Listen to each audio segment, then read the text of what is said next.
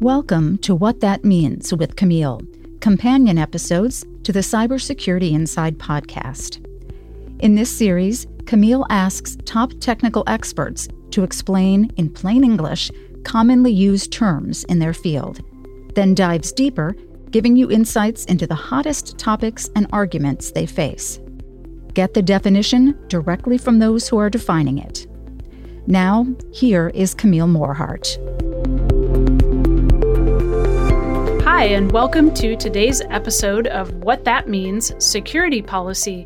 We have two expert PhDs today to discuss security policy, and each of them is going to be coming at it from a slightly different angle. Dr. Anahit Tarkhanyan is a senior member of IEEE and is a security architect and principal engineer for the Internet of Things group at Intel. And Dr. Amit Elazari directs global cybersecurity policy at Intel. Welcome. Thank you. I have so many questions, and I feel uh, like a real novice in this space. I'm hoping we can take just a couple of minutes and you guys can define what is security policy. Thank you so much. And it's such a pleasure to be here uh, with you. Uh, when you think about security policy and the concept of policy generally, it is the best practices, the regulations, the legislations, the guidelines, our joint consensus and understanding of what are the best practices that shape uh, this environment. Policy is not just proposed legislations and laws, uh, it can also be defined by social practices, industry practices, technical reports, standards, right? It's a broad set of norms that are defining this landscape. It is with that kind of broad lens that we go into the IoT security conversation when it comes to policy because we are seeing those general forces, market demands shaping the future of the requirements. So, speaking really generally, I, I would say that is kind of a very overarching lens into what will we define policy. Thanks, Amit. And, and Anahit, I'll just ask you to maybe add on to that a little bit and uh, also help the listeners get used to the difference in your voices. But Anahit, could you actually add on how does this definition expand if you're going to talk about security policy specifically for IoT? It's um, mm, a very good question, right? And thanks for having me here as well. To build up what Amit said, all these policies, right? What does it mean at the end of the day for us on the technical side who are responsible for putting together the final product, right? So we have to comprehend all these regulatory requirements and bake into the product, right? And be able to follow the recommendations from the industry in terms of the best practices coming from that community developed practices.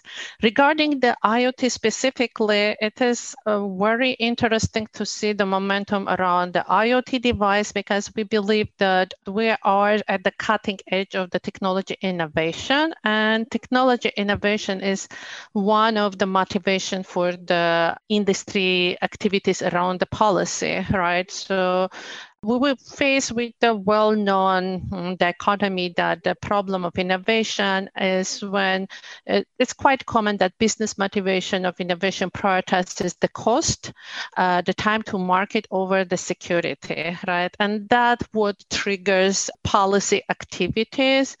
And this is very vivid in IoT space, the space where there's a very high concentration of innovation. It's the um, the devices itself, is the workload with AI, ML, with the connectivity, 5G, for example, will all this basically innovation coming together and IoT basically acts as a canary in a coal mine right? It's a risk indicator for the rest of the compute infrastructure. So you guys are basically saying technology innovation comes first and then policy gets formulated around that in order to address some of the canaries' illnesses. Is that accurate? Yes. So um, yeah, we can take an example of IoT and see what happened in the IoT space, how it evolved, right, and what happening, what are the challenges, and then Amit can tell you more how it is really reflected in various policy activities around the world. That's another question, and maybe Amit, you can elaborate on that a little bit because I don't even know if security is defined the same way around the world. I was just chatting with Claire Vishik the other day on privacy and policy, and it turns out that privacy is viewed very differently depending on where you are in the world. So, is security constant? I think, generally speaking, when it comes to academically looking at the tech law and policy landscape, we observe uh, two common issues. First of all, technology is moving ahead very fast and it's great. It's bringing you know great solutions much needed that advance social causes and enrich our society. But generally speaking the law often trails behind technology. The law uh, is slower to be amended. Policies are sometimes slower to be constructed. So, as a general matter, innovation and technology uh, often kind of trail ahead, and the law is trying to keep pace. That is just a general phenomenon. And specifically, when it comes to security, I would say that similar to privacy, yes, we do have some joint understanding, a mind share consensus. There are frameworks like risk based approaches to policies, like design neutrality, like uh, the need to leverage harmonized international standards that are common. And we would often see them in security policy, including in the area of IoT there is also an understanding of security which is cultural. And yes, there are areas of policy like national security and other domains that we will see different approaches to security and we will see differences in legislation. And that is one of the areas uh, where we are often talk about the importance of trying to leverage public private partnership and harmonize standards to avoid fragmentation. I'm not familiar with security policy. I'm just wondering what are sort of the things that are in definition at this point? What's kind of at the cutting edge where it hasn't been locked down yet and people are trying to figure out how to deal with it? Great question. Uh, well, I would say IoT is certainly one of the most evolving areas when it comes to proposed policies around the world, not just in the United States. It's gradually expanding to other areas of connected products. We have recently had the IoT Cybersecurity Improvement Act that passed in the United States. We now have a federal IoT security legislation that is focusing on driving security through federal procurement of IoT devices. This legislation is leveraging the efforts by NIST around developing a consensus IoT security baselines. And actually, right now, we have, just as we speak, and our audience can go and look it up, we have out for draft NIST 8259 B2D, a new set of documents specifically for uh, federal agencies and IoT device requirements for that sector. Pause for just a second. Can you define NIST for us? Uh, it's a National Institute of Standards and Technology, I think, but what does it do? Who is it? They're really uh, the US body when it comes to the US government that is um, kind of focusing on driving innovation and industrial competitiveness by looking at measurable projects like measurable science standards and technology. So most of the security work if our audience is familiar maybe with the NIST framework for security which is a very famous document a lot of the, uh, the documents the technical reports uh, consensus driven efforts, whether it's standards, uh, reports, and also guidance for actual uh, agencies, federal agencies are on, under FISMA. NIST is driving these efforts, but also uh, efforts around certification, whether it's relating to cryptography and other elements. NIST is also participating in this international standard uh, making efforts at uh, JTC1 at SC27. So they have a very broad expertise when it comes to security, and they're driving a lot of these efforts, uh, often in collaboration with other OMB or other agencies. Yeah, maybe it's important to highlight why NIST is important, right? Not only because it is basically producing the guidelines for the federal guidelines for the US jurisdiction, but NIST is internationally recognized organization that produced quite a a lot of well structured uh, documents highlighted in the policy, right? And this structure approach is very important because it's paving the road for the rest of the industry to take off, to translate to the standard. And that's what Amit was talking about. The groundwork that was done in IoT cybersecurity baseline definition under the umbrella of NIST, it took the next round in ISO IEC standard Okay, now you can see why. And that's the international. ISO IEC is the international correct, correct. standard. So we started okay. with NIST, right, and it evolved to basically international standard. What actually was defined there in that baseline cybersecurity standard? Yeah, so I mean, the, the NIST 8259, uh, the original document uh, is 8259 and 8259A. They cover both uh, technical IoT security baseline capabilities for all IoT devices. So this is horizontal across the market. And based on that, they developed, among others, a federal profile, a profile that specifies the technical and non-technical security capabilities for IoT devices for federal agencies. And these are capabilities like security updates, device authentication, and the like. So highly recommend for the IoT experts that are listening to us to check that document out. In addition to that, they've developed a broader document, 8259, again horizontal that talks about related manufacturer activities that are supporting these capabilities but are beyond just the device. And these are issues like the risk assessments considering the supply chain and other considerations. What's important to recognize is the underlying trend we are seeing in security policy is a focus on measurability. Jurisdictions around the world are taking different approaches to that. We know that in the in the european arena there is a focus on potential certification. We know that the red directive is going through uh, revisions and uh, that would have a relationship to IoT. We have seen proposed regulation in the UK focusing on um, uh, leveraging a technical standard in ETSI for measurability purposes. And now we have seen, uh, of course, uh, the, the US federal law. And this is just a snip of what we have ongoing around the world. I think one of the things to call out is uh, we often talk about the need to facilitate interoperability and leverage these standards. And uh, that is, in fact, one of the elements that you really see coming through the legislation. The legislation calls out explicitly alignment with standards and alignment with industry best practices, both around IoT and both around code and vulnerability disclosure. And I'm talking about the US legislation. Okay, so standards around disclosing vulnerabilities that you may have discovered is something that comes into play as security policy. When you talk about measurability, how is that related to security? Measuring what?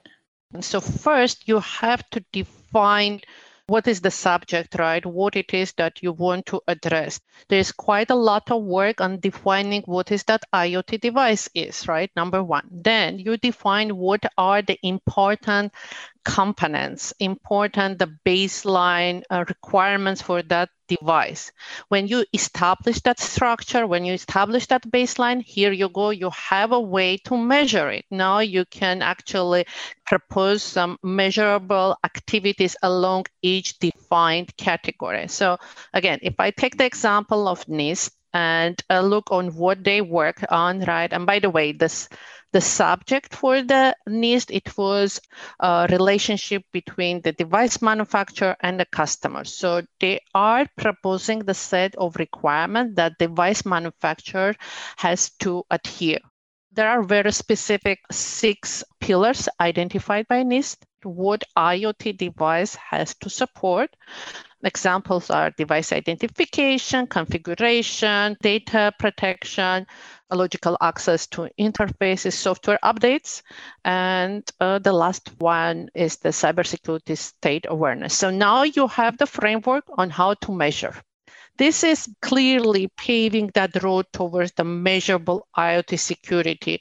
And we already see that many players and ecosystem already picking up and executing on the definition that NIST basically introduced. So I guess really what you're saying it's doing is it's telling companies not necessarily how to achieve the result, but that they've got to have a way to update, for example. Not exactly how you do that, but you must have a way to update. You must have a way to attest the person that's accessing a system is who they say they are, has a right to access. And then you turn it over to any company to figure out what is the right way to achieve that. Mm, right. So they're very pragmatic in terms of how do they recommend these activities, right? The one is capabilities that device is supposed to have. And then there is on top of it uh, are support functions, right? And that includes the SDL, vulnerability response, end of life, and device retirement you know, originally the NIST was developed to to make sure that we have as a report, right? Um, not necessarily as a regulation, right? It is a report. It's a, it's kind of a, a guidance, and it was very important to establish that understanding of the consensus of what are the security capabilities for the IoT. And already by establishing that broad consensus, leveraging all the expertise of industry, again, a broad effort of input from the CSD, from the Council to Secure the Digital Economy, with almost 20 trade associations participating just to create that consensus because the IoT security market is so diverse. We have everything in, in terms of different attack vectors, different, different use cases, right? We have the smart dark color on one side, and then the sophisticated industrial machine on the other end. Because of the vertical nature and the complexity and the evolving nature of the IoT security landscape, we had to establish that common understanding. And that really is the first goal achieved, I would say, both with the NISTIR, but not just that, the efforts around the world. Now that we have our shared understanding, we are seeing people around the world also developing more detailed standards we are seeing more bodies like UL, like CTA with their effort, 8228, coming in with the attestation framework, right?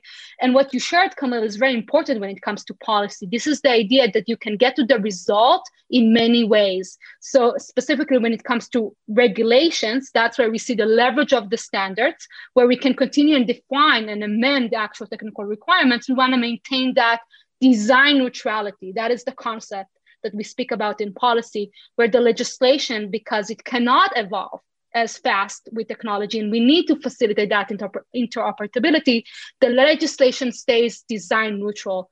The requirements, including the content, right, the substance, and the way to attest, stay at that level of the standards body. And we are seeing efforts around the world coming together to not just add more detail on the baseline, but develop that station framework to support manufacturers around the world. There's lots of different ways to frame or break down something like Internet of Things. Like you say, the dog smart collar might have a different standard potentially for security than, say, uh, autonomous driving vehicle or something like that. When we talk about integration with safety, and actually what those devices or machines are connected to might matter. Um, if it's only connected to the dog's leash, then that's a possibly has a potential to do less harm than if you're talking about um, a traffic light or a car that's connecting to uh, traffic lights throughout the city. I guess one question is if I'm a company and I'm designing a product, I imagine some companies are pretty clear on what standards they're trying to adhere to. If you're specifically a US government supplier, you probably already know the standards that you need to adhere to. But if you're just out there designing an innovative product and it's in the IoT space, how would I even know where to look to know what standard I should even be worrying about or where to get guidance or what's a rule versus a recommendation? First of all, you should call your own lawyer. Uh, no, this this is a joke, no. But serious, seriously, I mean, um, there are elements to your question. Some of them are compliance focused, some of them are legislation, some of them are coming from standards. And you need to be diligent in this domain and uh, look at those different landscapes. Some of it is depending on your vertical. You mentioned the difference between the dark collar and the industrial. One of the core elements we are seeing in a lot of proposed policies, but also standards, is this idea of the risk assessment. And the risk assessment being central to which capabilities you're developing as part of your device, whether you're implementing, to what extent. And this is a common approach, by the way, to security policy. And you see it in standards like 27002, which is one of the most prominent standards being adopted in not in the IoT, but in the general security control domain it's really been very interesting for me to get both of your perspectives on policy and technology as it relates to security with this emphasis in Internet of Things or IoT. It's a whole world, isn't it, out there? It feels like, and collaboration is global and it's across industry and government, and it spans everything from we were giving a, a lighthearted or trying to give a lighthearted example. Actually, a dog collar involves an actual living being. So, you know, maybe it's not even as lighthearted as they get, right? Um, all the way over to uh, human safety and engineering and critical infrastructure. So, really good insight. Um, appreciate it. Anahit and Amit, thank you very much for your time. Thank you. Just to mention, we have also interviewed uh, Claire Vishik, who is a fellow at Intel on privacy policy. I think it might be interesting to hear both of these together. Stay tuned for the next episode of Cybersecurity Inside. Follow at Tom M. Garrison and Camille at Morhardt on Twitter to continue the conversation. Thanks for listening. The views and opinions expressed are those of the guests and author and do not necessarily reflect the official policy or position of Intel Corporation.